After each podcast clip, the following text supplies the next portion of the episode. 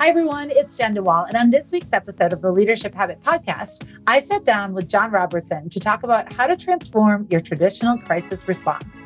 Now, let me tell you a little bit more about John. John is the founder and president of FORTLOG Services, and John built his services with a focus on an encouragement based approach, resolving root causes as opposed to treating crisis and transition in the workplace symptomatically, as is often the practice a trusted thinking partner with 30 plus years of assisting individuals and organizations manage all forms of crisis and change. John leverages a values anchored ethos as a leadership development specialist, helping organizations and individuals to define the new norm and thrive. And I hope you enjoy the conversation as John and I talk about how you can transform your traditional crisis response by running toward the roar. Hello, hello, hello, everyone. I am so excited to be here talking about how to transform your crisis response, which I'm sure if you're listening to this, you could probably think of a crisis that your organization or team has today.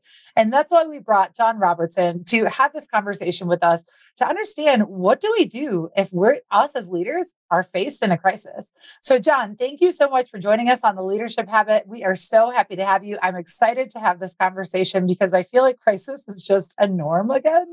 Yes, it is. it sure is. And uh, honestly, it's my honor to be here and I truly appreciate some of the work that you, Leadership Habit, are doing. So it's been some great shows I've listened to and received blessings from. So look forward to being part of it. Hey, I'm excited to hear. We're going to be talking about your book, Run Toward the Roar. So, mm-hmm. how to transform your crisis response. What? Run toward the roar? I think that if I think of my natural natural crisis response at work, of course, if I'm out at home, I think I respond differently. I have a tendency to shut down, right? That's when the stress and the anxiety takes in. And we're going to be going into your book. And I'm so excited to talk about it again, because we know if you're a leader right now, you're likely dealing with, and I hate to use this word, unprecedented changes, events that you haven't foreseen. But before we dive into it, John, could you go ahead and just tell us a little bit about you? I love the good origin story. How did you come to be? How did you even come to write this book? Couple of things stand out on the journey. First of all, one of the things that uh, it, it, my strength overused, our, sorry, our strength overused is our greatest weakness. And one of the things that's always bothered me is the number of people who spend their lives reacting to things instead of, okay, well, rather than always reacting, that circus or fair game called whack-a-mole rather than playing whack-a-mole with your life why don't we decide what's important and grow towards it? And so i ended up taking that approach and mm, i first i started out as a minister a clergy pastor everybody's got a different name for it and one of the things that happens is when people are dealing with significant events, and first thing to remember about crisis is the event is never the real crisis. And that's one of the biggest problems that happens in our workplaces today. We Wait, react. What do you mean? The event is never the crisis. It's the is never the real crisis. So, for ah. example, if Billy Bob or Susie Q pick a name out of the air, dies on their way to work. Employee assistance programs and on site intervention specialists may be called to meet with the workplace because that person died on the way to work. Well, that might not be a crisis because, as cold as it sounds, they might not be the most popular person in the workplace. Now it's creating a whole other situation. On the other hand, and I and I'm being rude, but at the same time, I'm going to push you, Jenn. If you think back over your journey, I can personally guarantee you, you've had an event that people may not be aware of. And you're shocked at how some people have treated you like you have a highly contagious disease. Yeah and other people who have said, wow, what can I do? It's never the event. Mm-hmm. Whatever has happened to you, you're not the first person that's had it happen. How people respond to its impact on you is more important than what it the event was. So in the workplace, a beloved employee gets cancer and it's a terminal diagnosis. Uh, a divorce. Think about some of the more commonplace things. And the one that we hear a lot about is people working from home while others have to go into the office, or flip side, people leaving for a new employer. And the gang that loved working with that person are now left behind. Yeah. Okay. So people leave for new work all the time. That's not a, a spectacular event. However, the crisis, which is never the event, the crisis now is how is that organization going to deal with that super popular, uh, you know, the torchbearer, if you will, now that they're gone? How, what are they going to do to keep their people in alignment growing forward? And so I was doing crisis interventions for some employee assistance programs, they're called EAPs. And I realized they're making huge coin out of reacting to events, but two to three months later, the organizations are no different.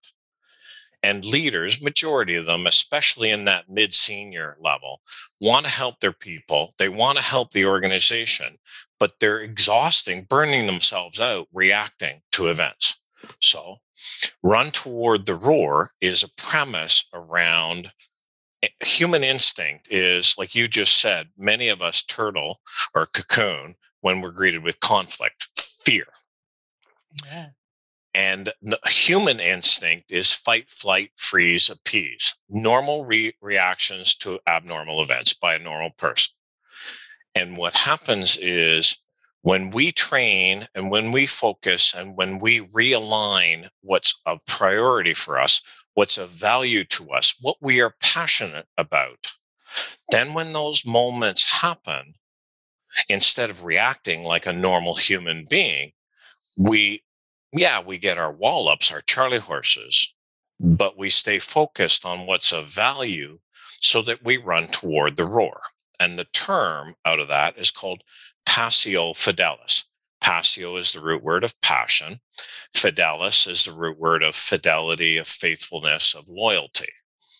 And so let me, and I don't want to pry, but Jenn, have you ever been in a situation, and I'm asking you closed questions on purpose? Have you ever been in a situation where you got an emotional, spiritual, relational, moral, psychological Charlie horse? Yes, absolutely. Have you, did it happen around something that you cared deeply about? Yeah, typically. Okay. Mm. Did you cocoon or did you find a way to get back in and grow forward? That gap back in the game and keep going. It's hard to answer that as a yes or no. Um, okay. because you know, sometimes it's the cocoon, but sometimes going back to the stress response, it's the I find myself in the fight or appease ones. Of like that's that's typically where I land. And like, what happens? Sometimes I'll go like this if I'm like, oh gosh, but like then I my values get into play, and I'm like, bring it on. and, and what you just perfectly articulated is the premise behind Run Toward the Roar. And that means we have to address the relationships in our lives, the connections. We have to address, identify what our values are. We have to identify what our mindset is, what we think, how we cognitively prepare ourselves, and then, of course, emotionally, physically, and so forth. Yes. And so it's really just it's the whole facet of like our foundational, I guess, understanding our emotions, treating the person, treating that first, and what we're going to do to respond. Is that a different way to say that, or am I missing a little bit? Uh no, absolutely. And emotions are definitely part of it. But sometimes we get a friend of ours used the term stinky thinking. And it's not emotions, it's just the rats in the attic, is the old expression. But our thinking goes down the toilet bowl in a royal flush. And and telling ourselves to stop thinking that way is as effective as me saying, don't think about a pink pickup truck. I mean, right. that's ridiculous. Don't think about a pink pickup truck. Okay, yeah, now that's really helpful. But those key relationships are vital because they can help us address that stinky thinking rather than telling ourselves. I love that. Well, and it's just a, the plan for how to approach it. So I know you touched on a few of this. Like, so what are the obstacles or where do you think organizations get their crisis response wrong? I mean, one, from what you just said, is they're they're looking in the wrong place at what to address, right? Okay. So I want you to, because I'm a child at heart. Some people say childish, some people say childlike. Call it whatever you want. I'm a child at heart. Picture a teeter totter. Okay.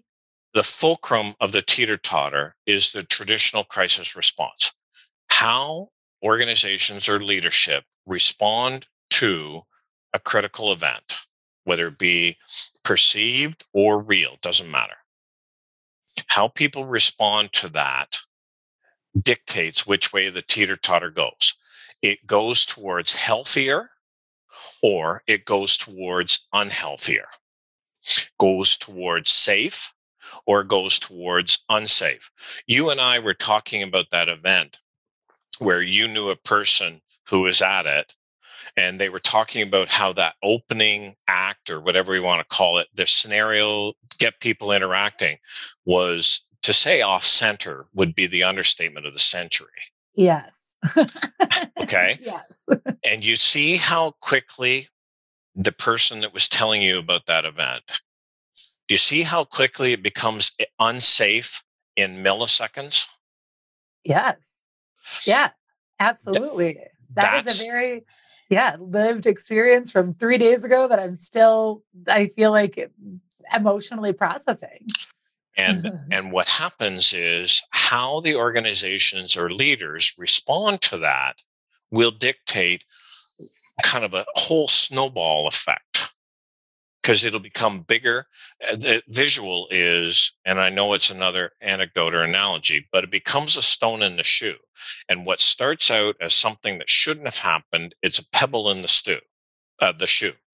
But when it does not get addressed, it starts to feel like we have a boulder in our shoe. Yeah.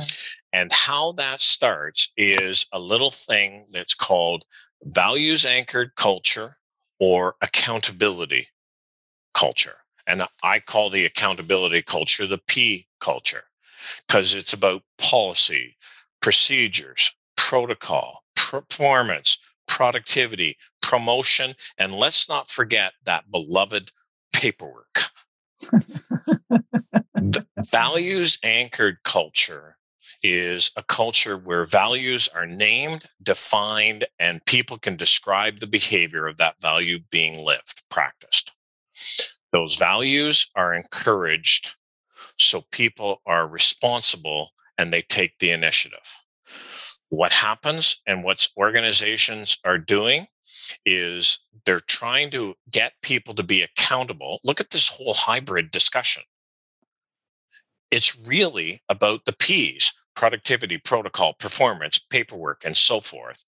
When the real issue is ask people why should somebody work in your organization? I had, and just to show you, I'm the little boy in the emperor's new clothes. I have a problem of naming the elephant in the room, whatever you mm-hmm. want me to say. I was working with one organization and they were having this and they were talking about people, paycheck players, the ones who were staying were not your best performers. But the other thing that was starting to happen was they could not recruit the best people. They were recruiting people, but not exactly a lineup of other employers wanting to hire them kind of people. Yeah.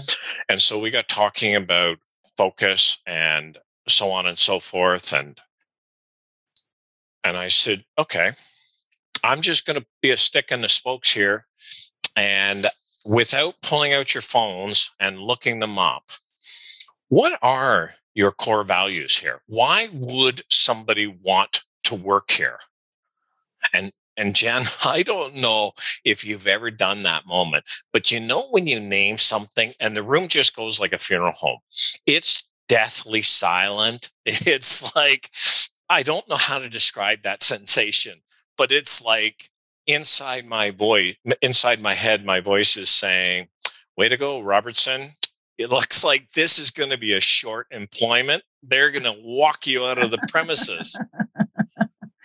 and and and at the end of the day, we have to decide how to handle crisis properly. The traditional crisis is ask or answer do you want a healthier organization or do you want to try and minimize unhealth? Yeah. And because most people treat sick, we're not growing healthy. We're just trying to stop unhealthy or stop sick. Well, you can't. Yeah. And I like it's even as I'm thinking about what are the consequences of not addressing the crisis or going back to the example you and I talked about offline, which I'll say in a different way. It's just, you know, in a meeting, someone said something that one group population yep. was very offended by and one group very normalized didn't think that and and i think that's probably a, a you know a response or situation many leaders can find themselves in is not understanding 100%. which one you know you should listen to. I happen to be on the one end uh, that i was very offended by it. And you know and there are people that weren't but like from my perspective it was really inappropriate. And so what would you do in that case of like how, what does a crisis response even look like if you feel like it's difficult to discern whether or not it's something that should be addressed? it's what you just described is textbook why the event is never the real crisis yeah. It's the reactions of the individuals. And so putting your finger on that scenario you just named is somebody having enough backbone to say, name it, but don't blame it is key. I have to be willing to name it without using the best fight words in the English vocabulary. you always, and never. There are no better fight words in the English vocabulary than those three you, always, and never. So name it, but don't blame it. And just simply say, okay, hold it. The temperature just changed in this relationship. Yeah. What happened? What did I miss? Yeah. And, and when people have core values that are real, because there's always two sets, right? There's the ones on the website, there's the ones that people actually operate by. This is your defining moment. And and that's your in science it's called a litmus paper. This is the litmus test to determine which way the organization is going to move. That fulcrum, they are going to tilt towards values on the website that nobody practices or values that are practiced because they're known and lived. There is no middle ground. Yeah. And so in your scenario, a leadership simply saying, hold it. What just shifted? What did I miss? And then when somebody says, well, when John said yada, yada, yada, what some of us heard was blah, blah, blah. Right. Oh, wow. Um, I'm sorry. How can we correct what just happened? Because that's shouldn't have happened, but it has. So I'm sorry. But uh, now, what can we do? And now immediately we're moving into values being practiced. Yeah. I mean, and it's so, I love that because it's, it really is the values being practiced because in this instance, it might seem like a really small to do. Yes. Um, maybe something that like, you know, wouldn't have that big of an impact. But as me, as an individual, I would be thinking, do I really want to work with an organization that does this? Do I really want to support this person? What does my trust look like? How do they see me? These are all of the messages that I am now reflecting on is like, do I really want to move forward and jump into this ship if I feel like this is appropriate when I think it's a- absolutely not. And, and so if you're not addressing the crisis, you're not, you potentially could lose people. Not potentially. Delete you can delete that word because Jenn, what happens is people I heard a great expression. They're talking about quiet quitting, but they were talking about RIP. And the old acronym is ROD, retired on duty but the rep is retired in position. Uh-huh. And what happens is people may not leave because they like the pay or they like the benefits or they like whatever, but they are no longer contributing because they've checked out. I'm just a paycheck player now. I'm no longer a motivated employee, which means the accountability. So the uh, policies, procedures, protocols, all those things just became more work. And the real issue, how that crisis got handled. Yeah. And there is one point when it is too late and we can never go back, and it's called death. Short of that, it can be remedied. That doesn't mean trust is going to be restored. Trust t- takes years to grow, seconds to lose. Right. But trust can be rebuilt, but it takes a lot of effort. And so, therefore, everybody's writing books on trust, or people are writing books on leadership, but nobody's talking about the art of, I shouldn't say nobody, very few are talking about the art of, okay, John, when you're trying to be a leader and you walk on toes accidentally, what do you do? Well, the advantage I have of 35 years of marriage is you learn very quickly that to remedy a bad situation, the first thing is, I'm sorry. Right. Second thing is, I was wrong. Third thing is, forgive me. And you know the perfect illustration of this? And it was the American Medical Association who did the survey or study or whatever it was. It was years ago. And they did a, an investigation into what's causing the number of lawsuits against doctors. And do you know what the number one reason was? I don't even know. Feeling like you don't get adequate level of care. actually, that's what most of them were thinking. It actually came back to what clinically is called bedside manner. It actually came back to how the person was treated. I mean, I I feel like I can relate to that in so well, many ways. We all, we all can. yeah. Yeah. yeah. It, it, even if I think about what I and I mean, and they know on our guests, like I'm going through a relapse with my multiple sclerosis, and this has been going on for eight weeks, and I still do not have steroids, which is a very common prescribed um, medicine that they'll give you to help minimize the symptoms and like control the inflammation. And it took me finally, and this is like, and I pointed out to my neurologist over the weekend. I was like, I just went to the pharmacy to get this again after you said it was there and it's not there. And I'm like, how am I supposed to trust you as a partner yeah. if in these moments like you don't have MS, so you don't understand what it's like to experience these symptoms, right? To my neurologist. So like you don't have the urgency, but message I get from you is that you don't care. And she just responded, and there was no apology. It was, oh, I thought that I sent this on Wednesday after your appointment. I sent it today, which was Monday, you know, five days later. Yeah. And I'm now going to leave that neurologist because I feel like trust is completely broken. There's yep. no level of accountability or like, I'm sorry that this has not turned out. Like, you know, it's hard to be empathetic when you feel like there's like eight weeks going on here. I don't know what to say anymore. Like empathy definitely like gets washed off and then it's time to leave. A hundred percent. And so apply that exact same scenario in the workplace. And this doesn't mean that you and I, if we're working together, this doesn't mean that you and I have to sit down and join hands and sing kumbaya. No, that's not empathy. Yeah. Empathy is, you know what? Jenn, I might be the wrong person to help you with this, but let's you and I talk about the best kind of help that you need to get through this storm. And I want to help you get that support, yeah. even if I'm not the right person. That's empathy, not sympathy, which is pity.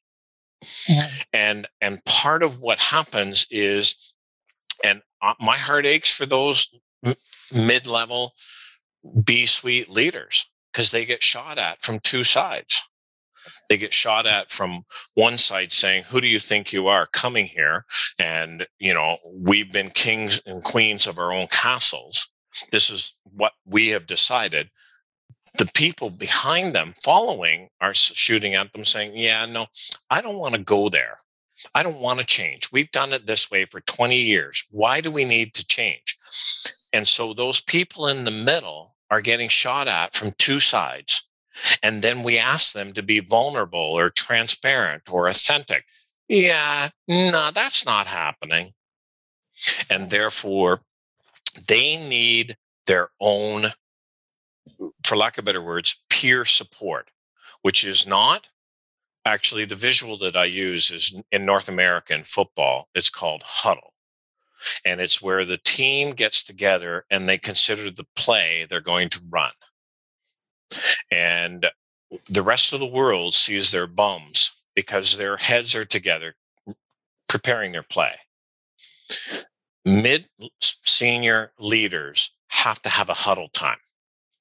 They have to have a values anchored huddle where they can talk about what it's really like to be on the field, what it's really like to get hit, what it's really like to be blindsided with, to, like you just illustrated. I thought you were my advocate. I thought you were rolling up your sleeves to help. And now you don't even have the courage or backbone to say, I'm sorry, miscommunication. I'm wrong. Or as my kids would say, my bad. I mean, it's, you, I wonder, there are just so many, so much resistance for some people to actually going there. And I, I mean, in a second, I'm going to ask you, like, how, you know, how do we start? How do you start to transform your sales crisis? But we had talked about on the pre call too, like, you know, where organizations might be addressing mental health wrong. And I, I, I mean, I agree with you. I see it as like they kind of are, they're creating these beautiful things such as mental health days, love it, yeah. mental health programs. But no one's talking about how to navigate these conversations. And so they're still not being had because people are like, I don't know, maybe the mental health day will take care of it. And that's not going to be the fix. So, no. from your perspective, like, what would you even get? What advice would you offer for someone that wanted to have those conversations to ask, like, how does it feel to play on the field? Like, how does it feel when you have, you know, if you're a consultant and you have an angry customer that, you know, doesn't treat you like an equitable business partner and is constantly railing you and saying you're not enough. You're not doing this. You're not doing this. And that's an example i know many people deal with when they work with consultants. Like they kind of are like I, let me let me person. illustrate this jenn in a very real situation. I was working with a mid-level b-suite mid-senior level leader. There's an employee that's been off work for i'm going to say three months. It might be longer it might be less. Doesn't matter this the employees in that department were saying it's been the best in whatever years this workplace has been the best it's ever been since this person's off. Long story short this leader ended up meeting with this person said some stuff not negative stuff just calling a spade a shovel and saying hold it. The behavior isn't what we want in this department. All of a sudden, a grievance gets filed, it gets escalated right up to the director of HR. And now this mid senior leader is getting their knuckles wrapped or hand slapped. And it's been a problem employee for years. There's your values choice. Yeah. Who are you wanting to keep? Now, this leader has already written his resignation. He hasn't put it on paper, but he's already written his resignation. He's already started looking for other work. Now, how much money did that organization invest in that leader getting the skills, competence, et cetera, et cetera? And they're losing that person over non work related issues because nobody wanted to deal with the problem behavior. Now you've got the problem behavior and you're losing the leader who wanted to grow change. It's not a complicated fix. And what one of the first things that I would tell your listeners is is our definition of mental health a positive proactive dish, definition or is it a definition that's based on in North America it's actually called a healthcare system we don't have a healthcare system. We have a sick care system. If you want to be healthy, that's your own time, your own dime. And therefore, in the workplace is our mental health definition based on not being sick? Or is it based on here's what we define healthy as looking like? Here's why health matters. And therefore, we're rowing in that direction. I love that. Well, and that conversation opens up like, we don't want it to be something that you just deal with on your own time with your own dime. We don't no longer are we saying personal problems exist on personal time. Like we'll talk about it. But it like I love that perspective of like, no, we take the accountability here that we know that what we create, what happens, how we respond, the tools that we give you are going to impact your quality of life. And they're obviously going to impact your productivity, your ability to focus and concentrate or make decisions. I, I really appreciate that definition. So thank you for segueing a little bit into that. Crestcom is a global organization dedicated to developing effective leaders. Companies all over the world have seen their managers transformed into leaders through our award winning and accredited leadership development programs. Our signature BPM program provides interactive management training with a results oriented curriculum and prime networking opportunities. If you're interested in learning more about our flagship program and developing your managers into leaders, please visit our website to find a leadership trainer near you. Or maybe you yourself have always wanted to train and develop others. Crestcom is a global franchise with ownership opportunities available throughout the world. If you have ever thought about being your own boss, owning your own business, and leveraging your leadership experience to impact businesses and leaders in your community, Crestcom may be the right fit for you. We're looking for professional executives who are looking for a change and want to make a difference in people's lives. Learn more about our franchise opportunity on the Own a Franchise page of our website at crestcom.com. Now we'll bring it back into play of like the crisis. so, how do you transform your traditional crisis response? So, first, first, clarify what your focus is. What does success look like? Non-physically and the definition that i always use question rather it, i always use for the definitions is how would you define this non-physically? Tell me about your culture. When i'm working with leadership the first question i always ask is so how do you want people to describe you non-physically? That's just a value statement. And therefore clarify that focus as a leader or as an organization. The second question Wait, before you go into that, what are some common words that you've heard?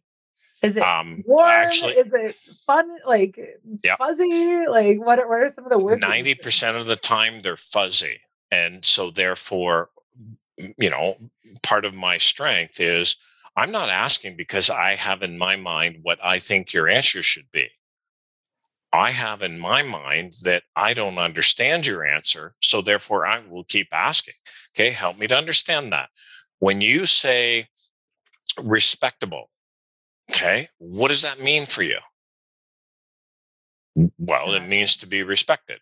Okay, great. I go back to my elementary school teacher who said you're not allowed to define a word by using the word. So, therefore, apart from using the word respect, what does respectable mean for you?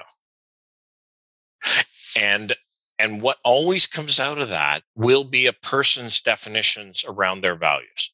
So for example i want people to know me as trustable respectable followable even when i'm not likable. Because I would rather you trust me, know that when I say I'm going to do something, you don't need 15 pages of legal documents to say it my handshake or whatever we do these days, the fist bump, my handshake is as valuable as all those pages trustable, respectable. When you meet me at the hockey rink or soccer field, sorry, soccer pitch, football field, or church or work, where grocery store, you meet the exact same person, but different vantage points. So respectable means I am going to be who I am. I am going to be focused on my values. And yes, I can name them. And therefore, I want you to say, see that same reflection and followable. I have a purpose for my life that I'm pursuing. And therefore, part of that purpose is I want you to know the plans for your life. I want you to run toward the roar. I want you to help discern what's your passio fidelis. What are you passionately faithful for? And I get to help with that. And there will be days that I know you may not like me, and I can live with that. Yeah. Well, that's the reality. I think acceptance rule number one for leaders is that we're not going to be liked every single day by all people yeah, for no. all the things that we say. No, but yet just, we somehow created this expectation that it exists and it doesn't. but if I don't know as a leader, and this is the key, if I don't know what I'm for, then we try and be defined by what we're against. That's poor leadership because that's reactive. Yeah. Great leaders know their values and therefore we know what we are for. So if I'm for good health, doesn't mean I'm against smoking. It just I have more things to focus on than just not certain behaviors. Sure.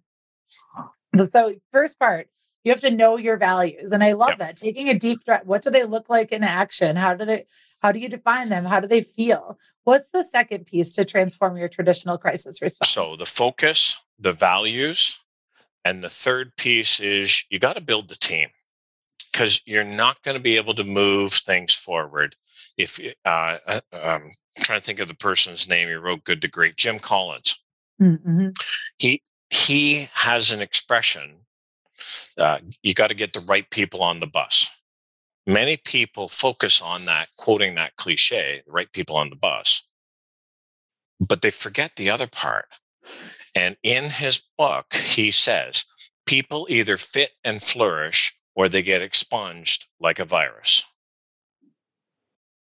Yeah. Who are the people in your boat rowing with you? Who are the people on the field with you that will help you move things forward? That does not happen without a commitment and decision. Don't ask for volunteers. Yeah, I love that. Well, and I think a lot of people don't think about that, or they think the fastest way to fill the bus is to get people that are most like me because I know where they hang out and what they look like. And realizing that that's not it. You can have people that aren't like you that can still, you know, gravitate towards the same mission and vision with the same conviction and passion that you do. They just approach it in a different way. And because I'm Canadian, I'll use the hockey example. it what happens is that kind of thinking is like saying i'm going to have a hockey team with all goalies. Well, I mm. don't need to be an NHL coach to know that that hockey team is not going anywhere with only goalies. Right. just let's say, just saying. Yeah. But I think there's still that resistance that I think we have to overcome. And when we get, you know, especially in a crisis, like thinking about, oh my gosh, what do we do? Who can I turn to? Who can I trust? That you might miss out on looking at other people that can guide you or at least provide a better perspective. Because I think a lot of organizations find themselves in further crisis because they didn't have the right dang people in the room to begin with. Or their values were not clear enough. So the yeah. people in the room did not have the unwritten permission to share what they were seeing. You know, I don't know what you're like, Jenn, and I'm not asking, but one of the most precious people that we can have in our lives are the older people who have nothing to prove. Yeah. Because they just name what everybody else sees. And they're not doing it to be malicious. They're doing it because, hey, John, uh, just as an observation. And the advantage that life gives is they have a wisdom that I haven't been in school long enough called life to learn. I mean, that is so you hit uh, my grandpa, he passed away this year. He was one of my probably one of my strongest figures in my life, but he always said to me all the time, Jenny, I have a million dollars worth of advice, but to you, it means nothing. Yep. And I know that's a more common expression, but that's what it is, right? Like, and he, they, they could also find him and my great aunt could find joy in whatever anyone did. There was no jealousy. There was no, oh my gosh, they were always just happy. Oh, you're doing this in your life. That's fantastic. Good for you. Like, there's no ego to say, like, I did that in mine. They're just genuinely happy for what people do. I, I loved their examples. But then I'm also like, you know, it's like I know my own ego then of being like, gosh, I wish I had grandpa to ask that too. well, and and that's the reality of leadership today. Sometimes it feels like we are parenting. Yeah. And and you know what? that's fine. Because if if they're open to learning from who we are as an individual, as a person, then then invest in them. Uh, you know, one of the lines that I remind people of, usually it comes out around a significant crisis involving a death, is those kinds of moments define success. What does it really mean? Because there is no greater failure in life than to succeed in a way that does not matter in the long run. No greater failure. Yeah. John, what else? Like, I mean, I feel like we covered a lot in terms of talking about crisis.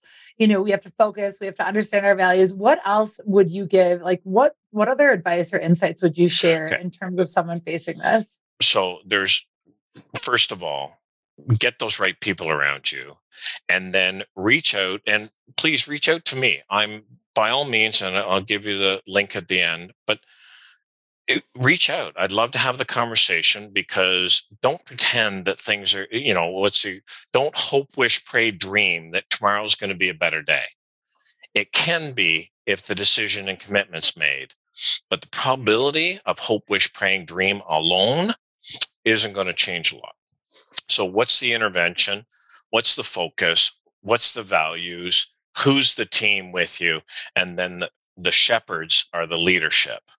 Who are the people that you are investing in to follow? Who are the people that we want to grow towards? And whether you call them mentors, I call them shepherds because they're in front of people. They're walking the talk. They're not ranchers behind people, driving them in some direction. And who are those people that you, you as an individual want to follow? What are you reading? That's the easiest barometer. Right. And we tend to become the people uh, like the people we hang out with. So I can hang out with whomever, Winston Churchill, by a book, or I can get caught up in binging in a, some TV series, which can be great. Don't get me wrong, but it's not becoming the person that I'm called to be. Yeah, and it's there's so many people to learn from and even yep. i'm always sad to hear that people don't read as much as maybe they used to or even hearing stats about how many people won't read a book after a certain level and then another book and because it is that great way like reading is the fastest way and maybe that's because i didn't grow up with a ton of money so i couldn't travel but like reading was always the piece that i could just learn more about different places. I you know it's it, it's always the piece that makes me have different considerations. Even heck we talked about this in the pre-call learning about rowing. Like i just through this story i just learned more about the the you know the sport yep. of rowing. Like and, there's so much so many insights. And to give credit to the people listening to this podcast don't waste whatever time it ends up being in length because if you don't do anything from this podcast you've just wasted whatever minutes what's your next steps what's one thing you can do from this podcast and if you're stuck reach out to me I'd love to help. I'd love to encourage you. Reach out to Jenn. Love to help, love to encourage. But don't waste your time listening to podcasts and not do anything afterwards. I mean, uh, that might be my Scottish ancestry of being frugal, or it might some people call it cheap, but I like to call it frugal. but but don't waste time taking courses and doing things and not doing anything with it right after because a term called memory fade, in 48 hours, 72 hours, it'll all be gone. You will have just mm. wasted this time. And I don't want you to do that. I want you to thrive. I don't want you just to be resilient, never mind survive or succumb. I want you to thrive.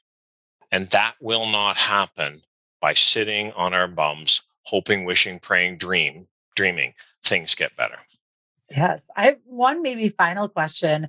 When it comes down to addressing the crisis, you know, if you know your values and you understand like what you want that to look like, how do you address the crisis? So, first thing that happens in those moments to say, okay, so picture the scene of any crisis. So, can you help me to understand getting the person to talk about the crisis? So, therefore, the second part of that is what are normal things that you do normally for self care? And now I'm going to force you to think differently. Most people think unplugging when they think of stress management. That's mm-hmm. not actually helpful. Unplugging is like putting our cell phones on airplane mode, thinking that will recharge them. so unplugging doesn't work. What do we plug into to recharge? Some people do jigsaw puzzles. Some people do music. Some people do sports. Some people do reading. It's not things that we naturally just drift into. It's things that require discipline to do it to recharge. So, what was the crisis? Help me to understand it. What things do you normally do to recharge? And what's one or two things you can do in the next 24 to 48 hours and use the acronym SMART goals. And I'm not going to go through that, but most people know SMART goals. And then be specific, measurable, and so forth on the things we're going to do. And then the last piece, and who uh, will you give permission to to hold you accountable to do those things? And and uh, just to illustrate this, there was a situation where this woman was hugely tsunamied with work pressures, and her battery battery would have been about 5%, 10%. So she was just at the break point of going offline. And and she said, Well, one of the things I really enjoy doing is walking. I said, Okay. So we started walking through Smart. And I said, So what time are you going to go for a walk? I'm going to go at 6:30. Oh, didn't you say you have young children? Yes. Is 6:30 a reasonable time, achievable time for you to go walking? Well, no, not really. Okay, so what's reasonable? Anyways, long story short, we walked through it and I said, "So, do you mind if I follow you up?" No, no, that'd be great. So she was going to walk from 7:15 to 7:45.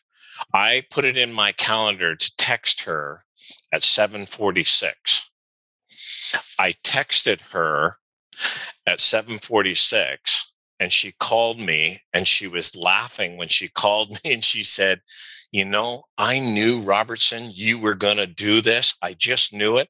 And I did not go for a walk because I felt like it. I knew I went for a walk because I knew you were going to harass me if I didn't go. and so we had a great laugh about it. And I've also had those stories where they didn't go and so, okay, so let's not flog you. Let's what can we do to get back in the game? Right. To not stick there. Not and not so, for example, what you mm-hmm. just illustrated is when we have a four-legged companion who comes in who needs affection. and just curious, is it a male? This is Zoe. For those that cannot see the video, my dog just popped up on the screen, very okay. excited to get attention. and and so therefore there's a perfect example you know, when they come into our life, rather than pretending they're not important, prioritize. Go for a walk, pet them. If you if the person feels the need, apologize, yeah. but not really say sorry. You're apologizing because it can come across as whatever they can misperceive it at. And the real issue is your Zoe is of value to you. So therefore, you must recognize Zoe. I know. I love her. No, and well, I love there that. you. We, we have our, eh, I mean, that's our team, right? That they, whether it's our team, it's the people that work with us that want the same, you know, if, if we're aligned, it, like that's what they want. And we should turn our attention toward that as well. Okay. What you just perfectly illustrated, I go back to the question you asked me. What can we do to transform that traditional crisis response? Take the Zoe of the other person's life and help them draw strength and encouragement from you encouraging them. Oh Perfect God. illustration. I love that. I wonder what our workplaces would look like if we all actually encouraged each other with kindness, like all the time. Like, and that... please don't, please don't, uh, listeners, please don't misinterpret encouragement as praise. They are not. praise is patting them on the head, telling them what a wonderful boy or wonderful girl am I. Encouragement, en prefix means to instill. So therefore, to encourage means to instill courage. That's not praise. I love that differentiator. John, how I've loved our conversation. I feel like there's so many, like either like one liners that I'm going to stick with, just so many perspectives. Where can someone, you offered up the help, where can someone get in touch with you? Simplest way is go to the website. And my website is there's two of them. There's one with the book, Run Toward the Roar, one word, dot on uh, online. And there's a place to book or connect with me there. But the main one is Fort Log, so fort safe place in the frontier you got to know where you're going and a log is a journal to help others sail the sea because there's no point going there alone fortlog.co forward slash leadership habit and it's the easiest way to connect with me and i would really value if your listeners wanted to well to go with our theme if they wanted less praise and encouragement i'd love to have a conversation I love that. Reach out to John. John, thank you so much for being on the show. Again, I just appreciate you giving us your time, your experience, and your expertise to help make our audience and myself better. So thank you very much for being here. My pleasure. And you know what? I really appreciate the opportunity to support you, your listeners, and thank you for that leadership habit because it, it needs to be a habit, not a one time deal. Thank you so much for listening to this week's episode of the Leadership Habit Podcast. I hope, I mean, like myself, there's so many different one liners that I got from John, so many different perspectives of what to consider. I also love his encouragement based approach. But if you wanted to connect more, if you wanted to reach out and get to know a little bit more about John, you can head over to fortlog.co. There you can connect with him, have access to his resources, and purchase his book, Run Toward the Roar. And of course, if you enjoyed this podcast episode, share it with your friends. Maybe you have a friend that feels bogged down by a crisis and they just need some encouragement to think, how can I go forward? Share this episode with them. And finally, if you have or are looking for someone to develop your leader's needs, head on over to crestcom.com. We would love to have a conversation with you to talk about our 12 month leadership development program that's all designed on creating the best leaders that we can be. Thank you so much for joining. Until next time.